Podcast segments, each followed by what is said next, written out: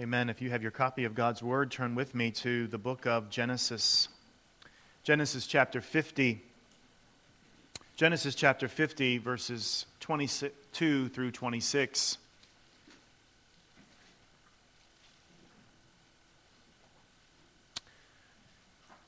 Hear now the word of the living God. So Joseph dwelt in Egypt, he and his father's household, and Joseph lived 110 years. Joseph saw Ephraim's children to the third generation. The children of Machir, the son of Manasseh, were also brought up on Joseph's knees. And Joseph said to his brethren, I am dying, but God will surely visit you and bring you out of this land to the land of which he swore to Abraham, to Isaac, and to Jacob. Then Joseph took an oath from the children of Israel, saying, God will surely visit you, and you shall carry up my bones from here. So Joseph died, being 110 years old, and they embalmed him, and he was put in a coffin in Egypt. This is the word of the living God, and we say, Thanks be to God. Amen. Please be seated. Let's pray together. Now, Lord, we pray that in this brief time of the preaching of your word, Christ would be seen and savored, that his voice would be recognized by his sheep, that your spirit would work in our hearts, that the gospel of the glorious Son of God would work its way down into the crevices of our souls. Give us what we need, we pray. In Jesus' name, amen. Many of you have heard me say this in one way or another, but I think there's something particularly special about the graves of Christians. I don't mean that in terms of the errors that were made throughout church history where the bones of saints were worshiped and carried around and treated like relics. But I mean that in the sense of what we see here in Genesis 50 that the saints of God have been given promises from the living God, and they live in them, and then they are buried with them. But the promise still lives. Just this past fall, my family had occasion to be in one such cemetery where many Puritans from the 1600s and early 1700s are buried. There's nothing special about that land, more so than any other land but there is something reflective for us, isn't there? Because you could turn and you could see, well, there's John Bunyan's grave. There's John Owen's grave. There's Nehemiah Cox's grave. He's, he's the guy that penned much of our confession. And here they lay. But what's special about that is that they were placed in that ground in the hope of the promises of God. Lord willing, in two weeks, we will look at the book of Exodus. And in the very first words of Exodus, we read these words Exodus 1 8. There arose a new king over Egypt who did not know Joseph. Now, that's a detail that we might pass over if we're not careful. What is it about Joseph and all that his life meant It's important? So, this morning, in preparation for our journey through Exodus, I wanted to take us to the very last occurrence of the book just before it. What happens at the end of Genesis? A believer is placed in the ground in the hope of the promise of God. You're looking for a point or a lesson for today's sermon, it might be this. Because God has promised, we look to Him. Let's to flesh that out. Notice in Genesis 50, verses 15 through the end of our passage, we get that famous story. Boys and girls, you remember this story. Maybe you've heard it, where Joseph has the opportunity, after his brothers have treated him really, really bad, to, by the grace of God in his life, offer forgiveness to them. Verse 18 of Genesis 50, you remember his brothers had cheated him. They didn't kill him, but they tried to, and they sold him into slavery into Egypt. And that's how we get to Egypt in the first place. Genesis 50, verse 18 Then his brothers also went and fell down before his face, and they said, Behold, we are your servants. Joseph said to them, Do not be afraid, for I am for am I in the place of God? But as for you, you meant evil against me, but God meant it for good, in order to bring it about as it is to this day, to save many people alive. There's a whole sermon right there Sometimes bad things happen in this life, and we wonder is God really good? Can God be trusted? All the while, God is orchestrating all things for His glory and the good of His people. God's purpose in the entire Joseph story, all that happened, was keeping a promise alive, a promise that our brother just read a few moments ago. Well, in verses 22 to 26, we see that since God can be trusted, Joseph dies believing. In fact, as we'll see in just a few moments, he basically takes an oath with other Israelites. And he says, God is going to visit you one day long after I'm dead. In fact, you're going to put my body in the ground, and all that's going to be left is bones. But I want you to promise me now, while I still have breath, that when that day comes, you will take my bones with you because God has promised. So I stand sometimes at the graves of Christians, not to worship their lives, not to worship their bones. But I stand sometimes and I think, this person lived in the promise of God. This person died perhaps in their last few moments, clinging with all the faith granted to them by the Holy Spirit, clinging to the promises of God, that God would one day do what? Raise these bones. Well, how did we get here? Maybe you're new to the Bible. Maybe you're thinking, I think I've heard of the book of Genesis. But you're in the last few sentences. How did we get here? Well, let's take just a moment and see how we got here, and then let's consider three aspects of this promise of God. Before God created the world, the plan of God was to save people from sin, which would come into their hearts.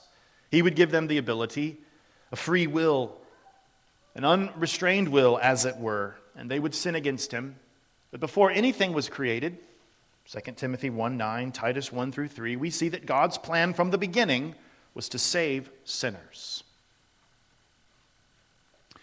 Then we read in Genesis 1 1, the very first sentence of the Bible In the beginning, God created the heavens and the earth. Now, in one sense, friend, that's your beginning. That's my beginning. We had parents and grandparents and great grandparents, but God created all things. It just doesn't even seek to defend God, does it? Explain God. No, in the beginning, God created the heavens and the earth. Well, all things are beautifully created. Our brother, created. Our brother read of the garden, this beautiful temple paradise where God's presence was known by his creatures, Adam and Eve. But they sinned against God, didn't they? And in Genesis chapter 3, verse 15, God speaks to Satan and to each of them. And our brother read the words that he gave to Satan. God said to the serpent, the enemy, the evil one, the fallen angel of old, I will put enmity, I will put war between you and the woman, between your seed and her seed. He shall bruise your head, and you shall bruise his heel.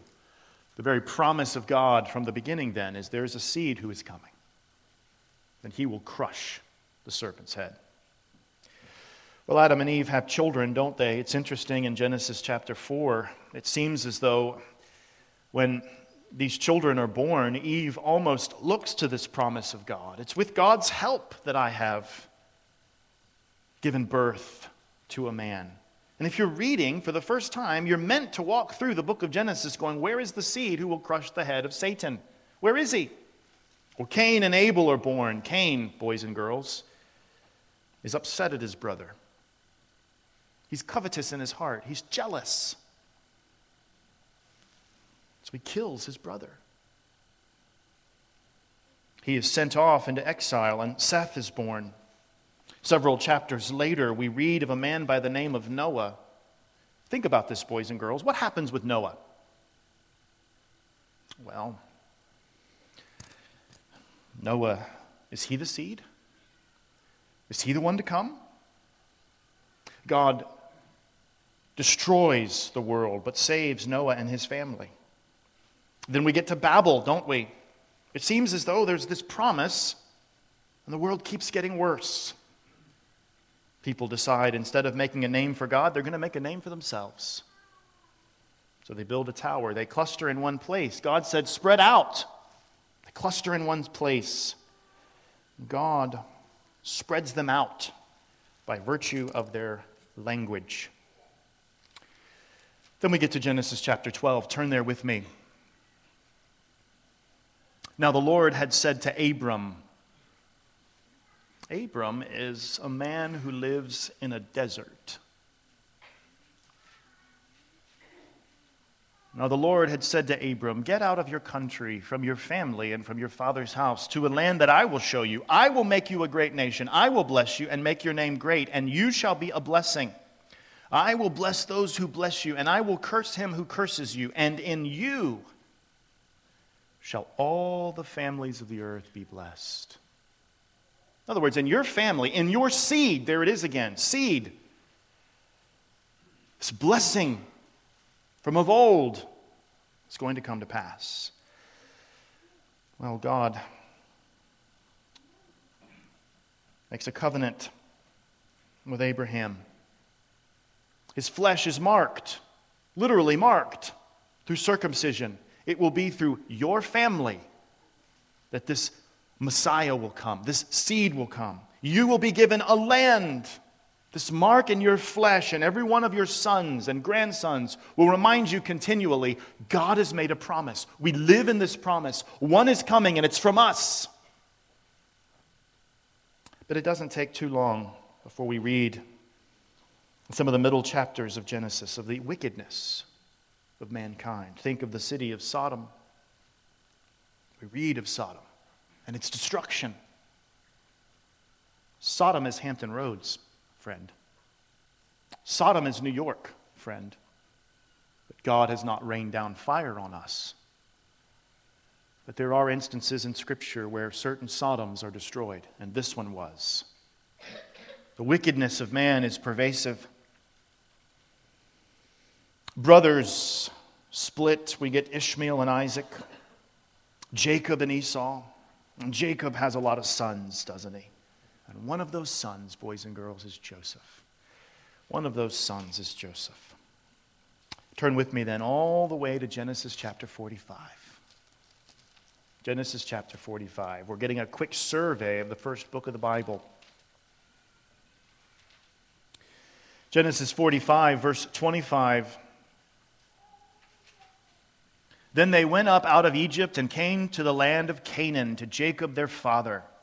And they told him, saying, Joseph is still alive, and he is governor over all the land of Egypt. And Jacob's heart stood still because he did not believe them. Joseph, the one I love, he's still alive? When they told him all the words which Joseph had said to them, and when he saw the carts which Joseph had sent to carry him, the spirit of Jacob their father revived. Then Israel said, It is enough. Joseph, my son, is still alive. I will go and see him before I die. chapters 46 and 47, we see that Joseph settles the people of God in Egypt and cares for his family. Look at Genesis chapter 47. We see there that in the midst of all of the region, there's a famine, and Joseph, being in Egypt by God's providence, even though it hurt, is able to provide for the family that is carrying this promise of God. You can read of it in chapter 47, verses 13 through 31. But then Joseph's father comes to the end of his days. In chapters 48 and 49, he blesses each of his children, every last one of them. Notice specifically Genesis 49, verses 9 and 10. One of the boys, one of the sons, his name is Judah. Judah, you are he whom your brothers shall praise. Your hand shall be on the neck of your enemies. Your father's children shall bow down before you. Judah is a lion's whelp. From the prey, my son, you have gone up. He bows down. He lies down as a lion. And as a lion, who shall rouse him? The scepter, boys and girls, that thing that the king holds, to show that he is the king. The scepter shall not depart from Judah, nor a lawgiver from between his feet, until Shiloh comes. And to him shall be the obedience of the people. We've gotten all the way from Genesis 3:15 where God says to Satan, "Look, there is going to come a seed of this woman. A man is going to come and he will crush you."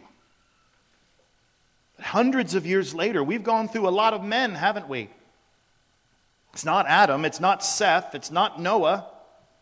Abraham, Isaac, Jacob. Now Jacob says it's Judah. Judah, it's your family that's going to carry this promise along with a king. And that takes us to our particular text. So, what are we left with? Jacob, the father of Joseph, desires to be buried in Canaan, and we read of his death. Look at Genesis 49, verses 28 and following.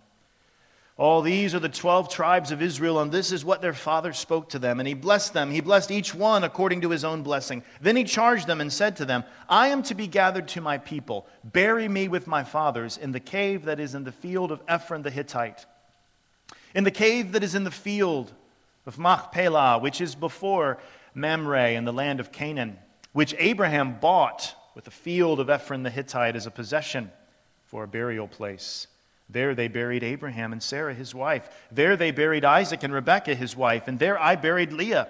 The field and the cave that is there were purchased from the sons of Heth. And when Jacob had finished commanding his sons, he drew up his feet into the bed and breathed his last and was gathered to his people. Bury me with my people in the land that God has promised to us. Living and dying in light of the promise. Well, God has promised, and so we look to him. And for that, I want us to take Joseph, very end of Genesis, right at the beginning of Exodus, as we start this journey and see three things about what it looks like to consider this promise of God. Three things. Firstly, it's knowing the promise. If we take our eyes now and turn them to our text, the last few verses of Genesis 50, Joseph is there with all of his family, his grandchildren. They're bringing the, the babies to Joseph's knees. And he's, he's living in the promise. But the first thing that we see is knowing the promise. Knowing the promise. Look at verse 24. And Joseph said to his brethren, I am dying, but God will surely visit you and bring you out of this land to the land of which he swore to Abraham, to Isaac, and to Jacob. By now, every last one of these men had been marked in their flesh the mark of circumcision, a reminder of the promise. What's the promise? God's going to give us a land and a people and a kingdom.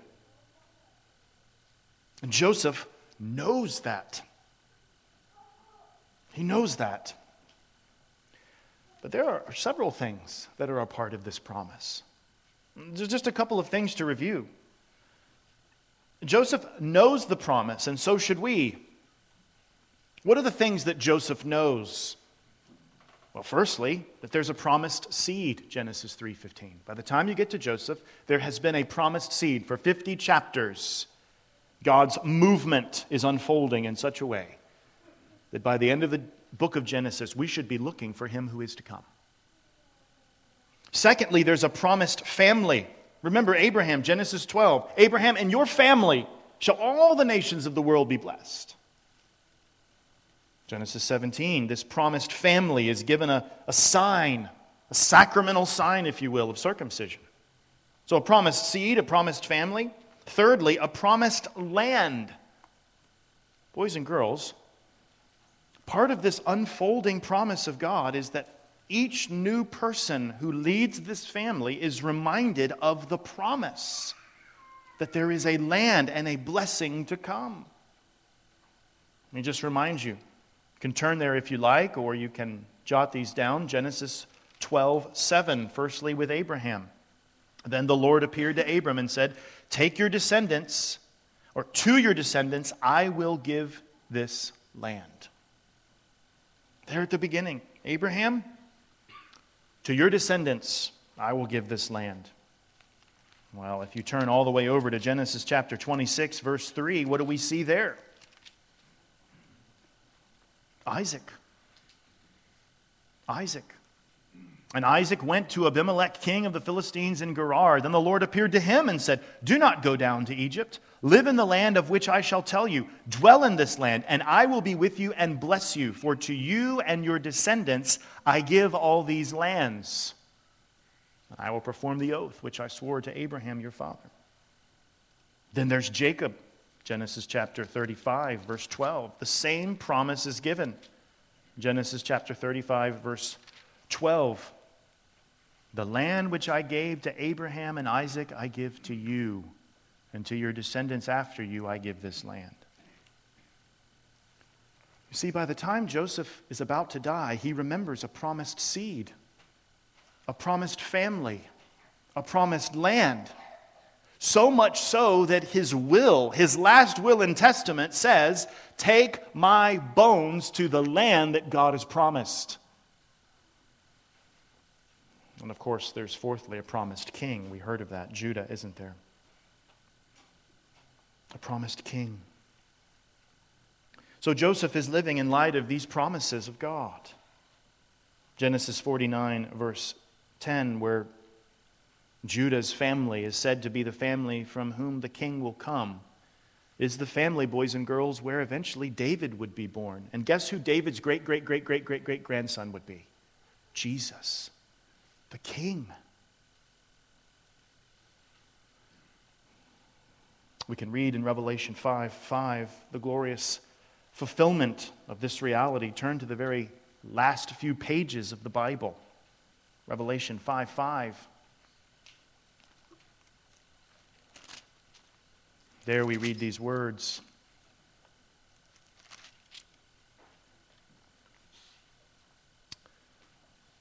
You remember the book of Revelation. John, one of Jesus' disciples, is having spirit given visions, and he sees this. But one of the elders said to me, Do not weep. Behold, the lion of the tribe of Judah, the root of David, has prevailed to open the scroll and to loose its seven seals. Who is in charge of the history of the world? John, don't fret. It's King Jesus. No, Joseph didn't have all of the details that we had, but he knew the promise. Brothers and sisters, you have the promise. If you're here today and you are in Christ, this promised king that is to come, that means that you've come to understand that at the center of history is King Jesus who rules and reigns. That this king has promised a variety of things to those who have faith in Him forgiveness of sins. No longer will your sins separate you from God's presence. No longer will the evil in your heart define you, for my righteousness, placed on your account by faith, will define you. What else are you promised? You Josephs who live in 2024, you're promised resurrection.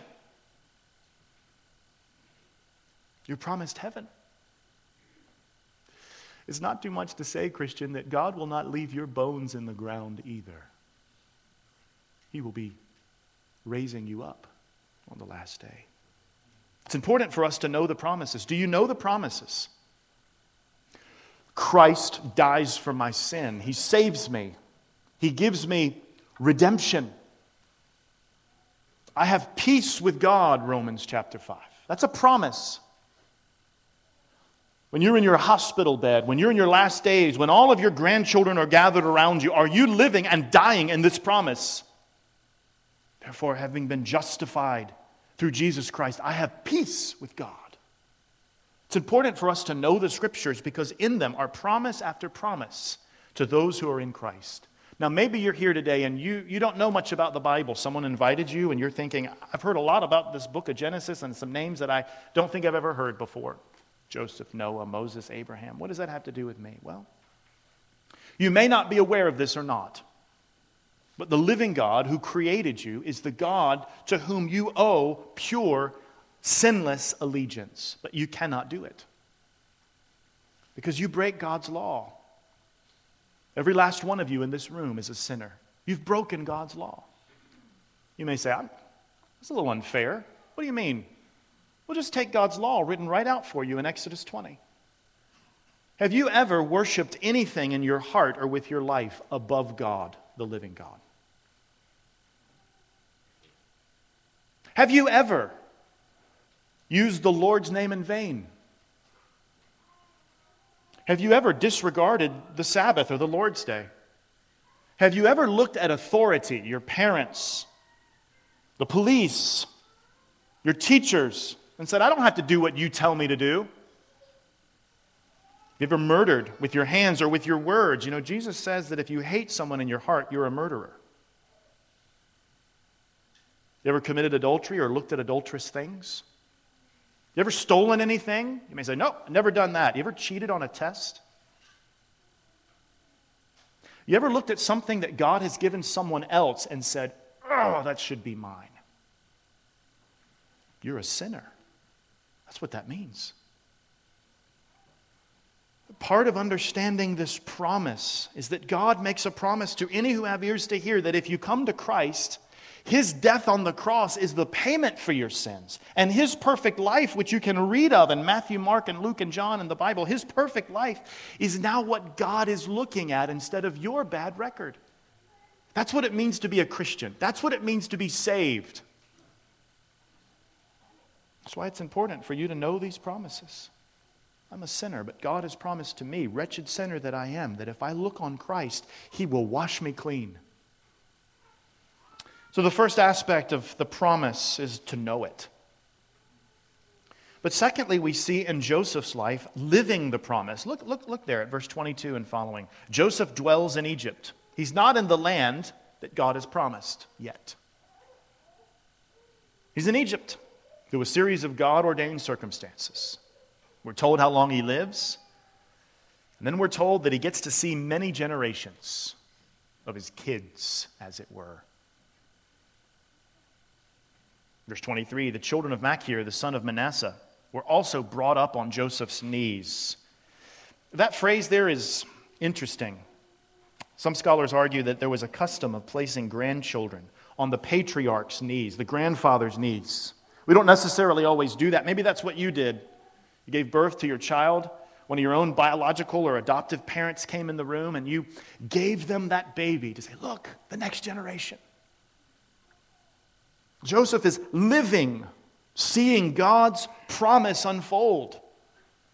My brother Judah is going to be the one through whom the king is going to come. But look, all of our family, it's from us. He's seeing it. Friend, do you live day by day with eyes to see God's promise? God says He's going to be saving sinners. So do you see that and glory in it when God actually saves a sinner? God says he's going to be growing his people, he's going to be growing his church. So, do you live like Joseph? Every single day, you see God is growing his churches.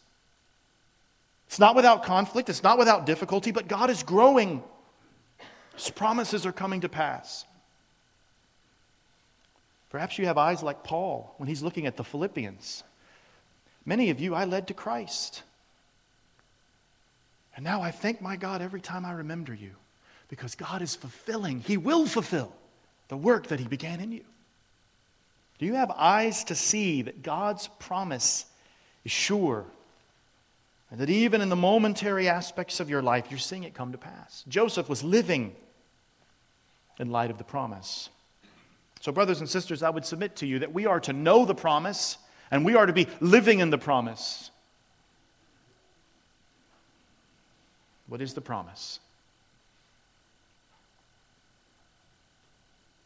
Christ died for sinners. He offers you grace. Come to him. Find your place in him. and he will take you home. Is this promise the content of what you teach your children, of what you sing in your hearts, of what you long to read in the midst of your busy days? Are you living in light of this promise?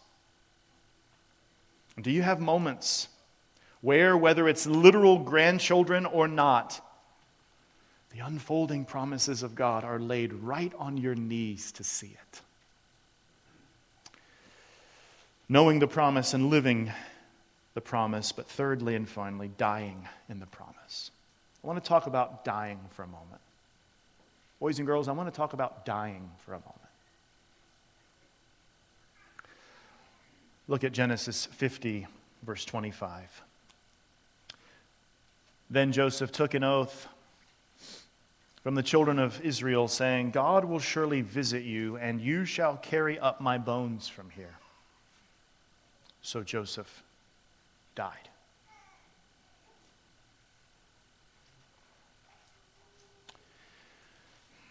Not only do we see at the end of his days living in a foreign land with the promise,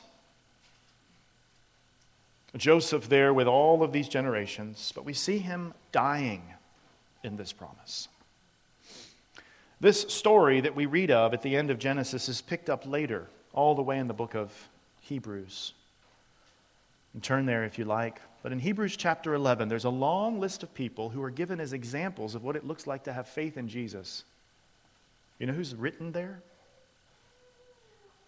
Joseph. And you know what is mentioned? Of all the things that you could mention about Joseph, if you were going to talk about him being a man of faith, you know the one thing that is mentioned by the preacher of Hebrews? Hebrews 11:22. By faith, Joseph, when he was dying, made mention of the departure of the children of Israel and gave instructions concerning his bones. Of all the living that could be listed, what is brought to mind? His dying. Faith in the midst of dying. The Bible calls what Joseph does here at the last few verses of Genesis 50 an example of exemplary faith, dying well in the promise. Now, I know most of us don't like to regularly reflect upon the fact that we will die at some point unless King Jesus comes. Brothers and sisters, I have to tell you, one of the most bold sermons, if you will. It's not the ordinary preaching of the Word of God. But if you'll allow me to use it for a moment, one of the most bold sermons that we see preached is when, as members of the community of God, one of us dies well. Joseph dies in the promise. So much so that he says, God, God's going to do this. Listen, take my bones when it happens, and it's not going to happen for quite a few years. It's not going to happen for quite a few years. You're not going to take my body, it's going to be my bones. They embalm Joseph, it says, in Egypt and put him in a coffin. But later on in the book of Exodus, we will see what does Moses take when they all leave? Joseph's bones. And think of this. One resource just happened to mention this, and I, I reflected on it a little bit. Think about what was to happen to these people in Egypt. Pretty soon after Joseph dies, their fortunes, as it were, are going to change. There's going to be a new king in town, and he doesn't know anything about Joseph, and it's going to get really, really, really bad. And you know what will be an occasional monument that's handed down from generation to generation to generation? God is going to take us up out of here. Look over there at that cemetery grave.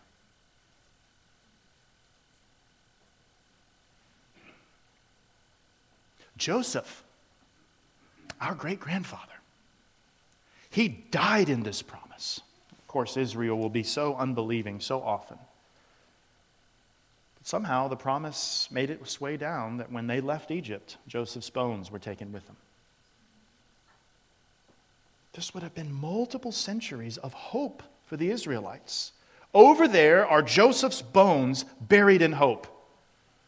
God has not left us. The death of a believer in hope can be a great encouragement to those who remain living in the promise. So, what are we to do with this promise? What does it look like to look to God in the midst of the promise that we've been given in Christ? Well, we know it, we study it, we meditate on it, we remember it, we talk about it, we sing about it, we catechize our children in it. God has made covenant promises to believers.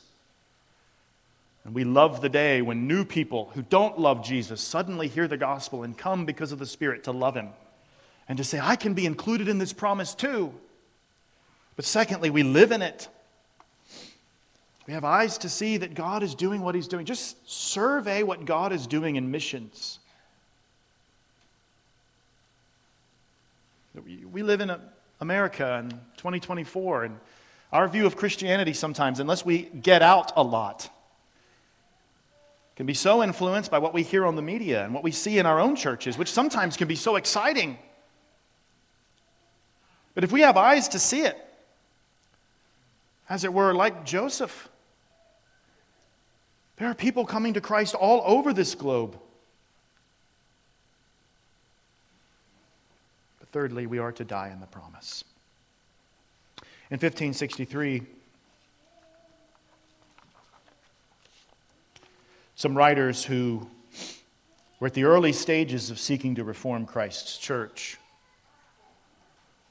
some brothers, specifically two, put together a list of questions and answers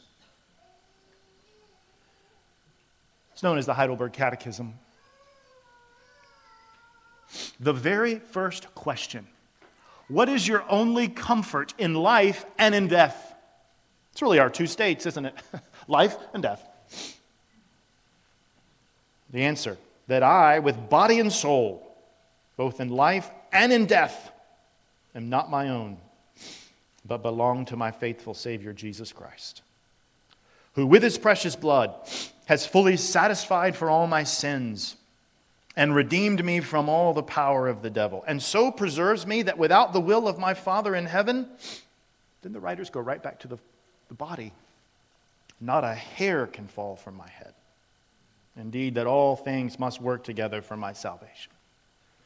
Brothers and sisters, some of you remember the names because you've been with us long enough. You know the names. They used to sit here. By God's grace, you've sat under a lot of my sermons and the other brothers in this church. But in His providence, one of the loudest sermons you remember over the last five years is that they died well. They died in the promise.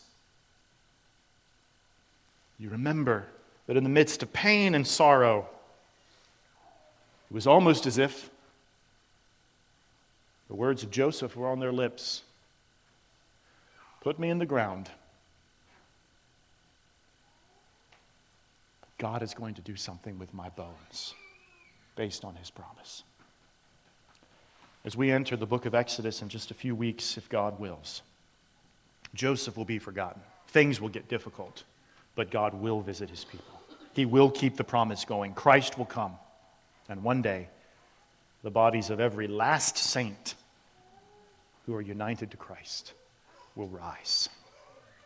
Let us then live and die in this promise. Let's pray. Living God, we pray that you would help us in our living and in our dying. For this, then help us in our knowing. We need to know the promises of God and the scriptures. Some in this room need to wrestle with the promise that God is going to judge the world, but that He will save all who come to Christ. Lord, we pray that you would cause them to know in their souls the glorious Christ. Help us in our living to live in light of the promise, and help us in our dying. Whether it's brief or lengthy, help us, O oh Lord, in our dying. Through it all, may we remember that if we are in Christ, you, Lord Christ, own us in body and soul. We are united to you, and you will take us to that great land of which you promised soon. These things we pray in Jesus' name. Amen.